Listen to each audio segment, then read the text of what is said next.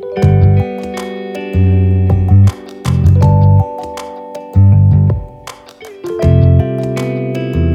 イプレ鎌倉カルチャー。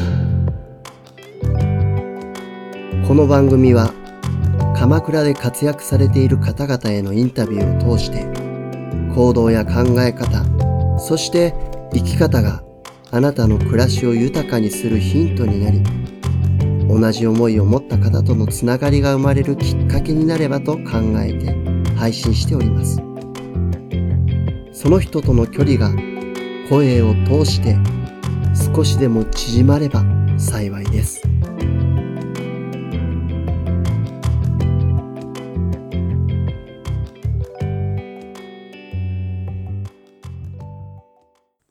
皆さんこんにちは。マイプレ鎌倉の松尾修です。今回のゲストは暁劇団の石倉正秀さんをお呼びして3回目のお話をお届けいたします。それではお聞きください。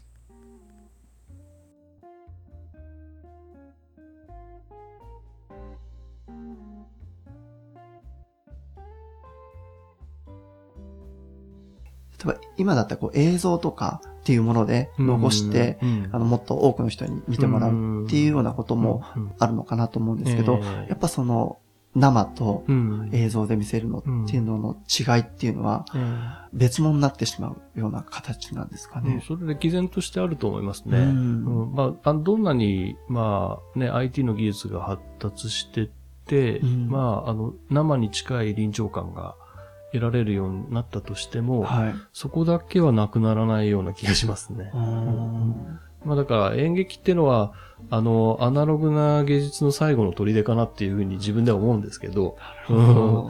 まあなんかその劇場に足を運んでっていうね、はい。なんかそこで初めて、あの、なんていうのかな、良さがわかるようなものかなっていう気もしないでもないし、うん映像なんかでこう分かったようになってもらっても困困るし。うーん、違うものがそうですね。まあ、あの、うんとっかかりにはいいと思うはい。んですよね。うんでもやっぱり最終的にはその場に身を置いてほしいと思うので、うんうん、なかなかね、そう、映像作品として残していこうっていう発想は今のところはないですね。ううんん。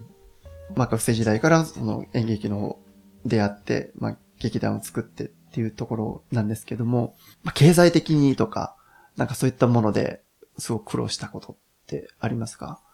やっぱり、あの、東京でやってた時は苦労しましたね。ううんん。もう、小屋代っていうか、あの、場所代がもう馬鹿にならないほど高いし、はい。照明一つ、あの、使うにもお金がかかりますし、ね。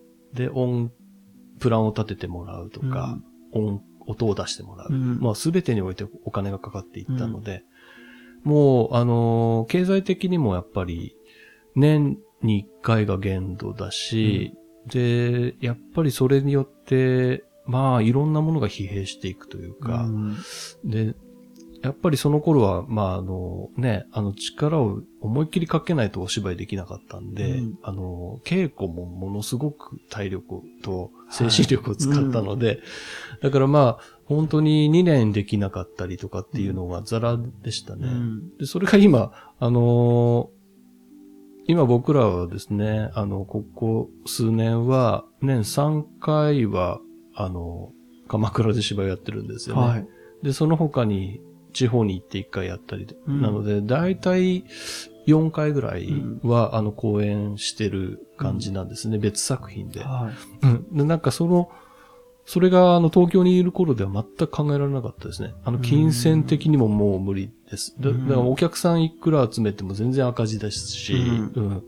なので、もう持ち出しばっかりだったって。まあ、自主企画ってそうなんですけど、はい持ち出しばっかりですね。うんでも今、鎌倉でそれをやっていくっていうのは、あの、経済的にもお金がかからないですね。ううん、で、あのーね、それ、そんなにこう一生懸命お客さんを集めてないんですけど、うんやっぱりリピートで見に来てくれる人が多いし、ななんかその、まあ、鎌倉っていう土地柄もあるんでしょうけど、そういうものに興味を持つ人も結構いるので、うん。なんか結構、あのーそこそこ入ってくれるんですよね。うん。だからまあそういう意味では経済的に、あのーまあ大きな黒字にはならないんですけど、あのー赤にはならない。うん。で、えっ、と、少し蓄えができていくみたいな感じになってくると、うん。あの、ちょっと、あの、そういう意味でも、あの、疲弊しないっていうかね、うん。なんか生活に及ぼす影響がすごく少ないというか、うん。そういう経済的なところでも。そうですね。うんそこのところ大きいですね。東京だとね、そうですね。その土地代っていうのもそうですし、うん。やっぱし、その劇団やってるうん。芝居の数っていうのも多分、うん、ね、多分多いっていうところもあると思いますけど、うん。鎌倉だとうん、本当にその芝居が好きな人っていう、うん。あの、くくりでいくと、うん。そんなに数はない中でうん。やると、うん。やっぱしすごく人もそれなりにうん。集まってくるっていうところもありますよね。ありますうね。ん。やっぱりお客さんの、なんていうんですかね、会場に来るお客さんの、あの、まあ、質というのかな。うん。なんかそれが、やっぱり東京でやってた時っていうのは、あの、ある意味こう殺伐としてたようなところがあって、うん。あの、車に構えたお客さんが多かったというかね、はい。なんかその、あの、いろいろ批判してくれる人が多かったっていう感じなんですけど、鎌倉のお客さんって楽しみに来てくれるお客さんがやっぱりメインなんで、はい。なので、あの、お互いにとって、あの、芝居をやることがハッピーになっていくっていうか、ううん。ん、それが、やっぱり僕らの活力源にはなってると思いますね。うん。うん。なるほど。うん。あれですもんね、鎌倉のロジフェスタとか、いろいろその、まあ、単体で芝居もやることも、あの、もちろんあるんですけど、うんうん。なんかイベントに参加して、その中の一つのお芝居っていう感じでうんもうやられてますもんね。うん。うん今までこう、いろんな芝居をやられてた中で、一番こう、気に入ってるというか、この芝居は自分の中ですごく代表作じゃないけど、あの、よくできてるなって自分で思うお芝居ってありますか？そうですね。はなんとなく、比べるものではないような気がしてるんで、はい。うん。な、ただ、なん、なんだろうな。あのー一歩進んだうんなって思う芝居ってのが、はいあの、時々あるんですよね。はいなそれ、そういうのが出てきた時は、うん。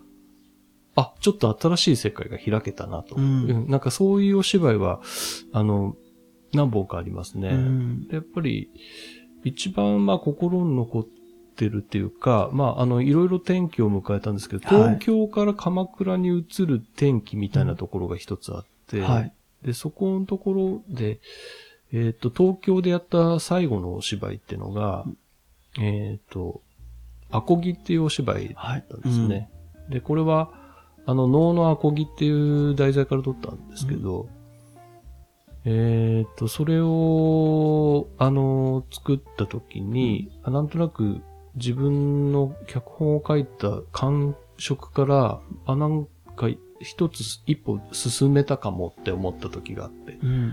でそれがやっぱりその、やった劇場っていうのが、あの、ザムザ阿佐ヶ谷っていうね、あはいの、阿佐ヶ谷にある、すごいいい劇場だったんですね。でそこでたまたまできることになって、うんで、そこの、ザムザ阿佐ヶ谷っていうのは、あの、劇場自体が廃材で作られてるんですね。うんで、えーもしここが、あの、運営されなくなったとしても、そのままほっといても、朽ちて土になるっていう発想で作られてる劇場なんですね。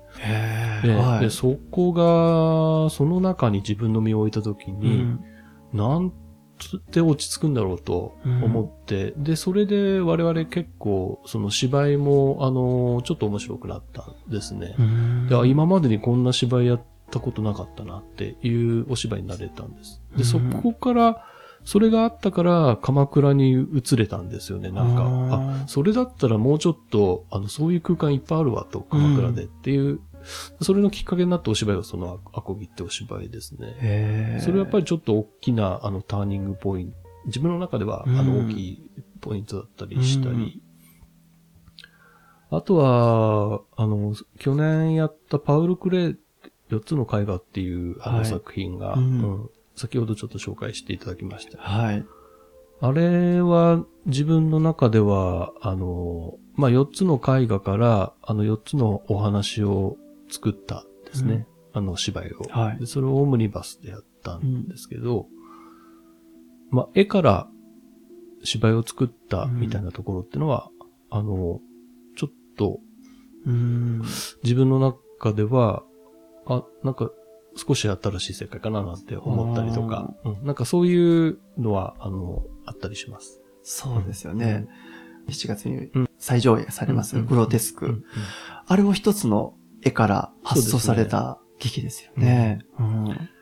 そう、パウル・クレイがあったっていうのがあるんですけど、うん。あの、今回のグロテスクっていう作品っていうのは、僕の中ではなんとなくその延長線上にあったりして、はい。で、そっちの方向にもう2歩3歩足を踏み入れてみたような作品のイメージがあるんですね。うんで、今回のはまあ別にオムニバスでも何でもなくって、えー一本のあの、お芝居になってますけど、お話になってますけど、なんかそこの中で、うん、その絵画っていうのを、からのお芝居の発想っていうのも、まあ、ちょっと、あの、今回のグロテスクも、あの、生きてるようなところもあるかなと思います。うん。本当なんか一つのこの絵から始まったうんお話だよって、うんあの、ご説明があった時に、うんうんその絵を見ることも、また違った目で見れるし、うんそっからどんどんどんどん広げていけるっていう発想がもうできたら、う無限にできちゃうんじゃないかなっていう、うん。あの気もしたんですけれども、今までの作品、まあいろんな作品があると思うんですけど、シグラさんの中の世界観みたいなものっていうのは、何か一つあるとすれば、うん。例えばその人の、あの、暗闇とか、うん、運命とか、うん。なんかそういったものを作品の中に、あの、込めてるっっていうようなこととか、なるほど。はい。そういう意味では、はい。あの、まあ、僕が芝居を捉えるとすると、はい瞬間だと思うんですね。瞬間。はいうんなので、あの、今回のグロテスクも、はいその、一休っていうね、あの破天荒なお坊さんと、うんあの地獄太夫っていうすごい不幸な、あの美人な花魁との、うん。あの出会いの場なんですけど、その、魂が交錯する瞬間っていうかな、なんかそこの、そこがお芝居だなと思うんですよね。だからそこを、やっぱり何でもそうなんですけど、その、頼朝アバンギャルドっていうお芝居にしても、義経エキセントリックっていうお芝居にしても、義経と弁慶の別れの瞬間を描いたお芝居なんですよね。だからもう、義経が落ちぶれて、うんあの、欧州でね、あの、もう死、もう、頼朝が攻めてきてるってはいいう瞬間を描いてるお芝居で、すべてが瞬間を描くっていうものがお芝居の良さだなと思ってるんですね。なるほど。そう、だからなんか、あの、それってきらめきだと思うんですよ。うんその、何気ない日常でもそういう瞬間ってあって、そこがきらめくわけですよね。ある意味、あの、なんていうんですかね。例えばなんか、ね、あの、鳥が朝起きたらいい声で鳴いたっていうね、なんかそういうのもすごくきらめきの瞬間で、うんそれをこう描くのが芝居かなと思うんですよね。それはやっぱり、あの、場所とタイミングとか、ね、うんなんかその二人がの、例えば今回の地獄だよって一休だったら、その二人が出会った瞬間の、あの、化学変化なんてのはものすごいものがあっただろうなと思うと、うん、まあそこはもうゾクゾクワクワクするんですよ。はい。うん、だからそこのところをお芝居にししたらね、なんかちょっと、面白いなと思うんですよね。だからそれが世界観といえば、まあ世界観ななのかなとは思います。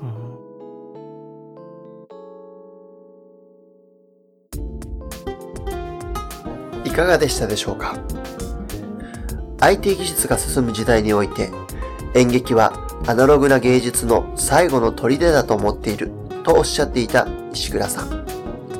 瞬間のひらめきを作品に込めそれを演者と観客が共有するかけがえのない時間はやはり実際に見に行かないと感じ取れないものだと思いました。